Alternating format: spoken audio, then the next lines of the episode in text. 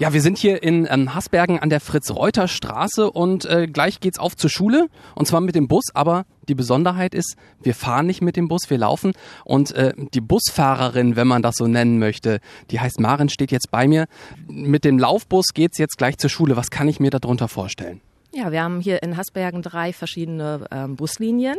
Aus verschiedenen Stadtteilen sozusagen kommen die Kinder mit jeweils einer Begleitperson zur Schule. Alle mit äh, grellen Warnwesten und äh, wenn man genauer hinsieht, sieht man auch ein Bushaltestellenschild.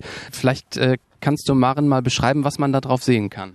Genau, da sieht man das äh, Symbol des Ortes Hasbergen, das sind nämlich die Hügelzwerge.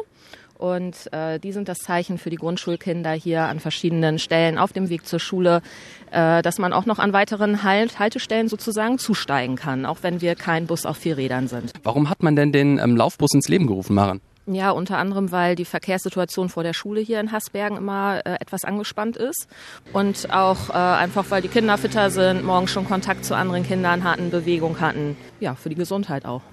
Jetzt sind wir hier schon einer mehr geworden. Wer bist du denn? Mia, Mia, und du läufst auch immer mit dem Laufbus zur Schule. Und wie gefällt dir das? Was findest du gut daran? dass man zusammenläuft. Und dann ist man wahrscheinlich auch schon fit, wenn man so ein bisschen gelaufen ist vor der Schule, oder? Ja,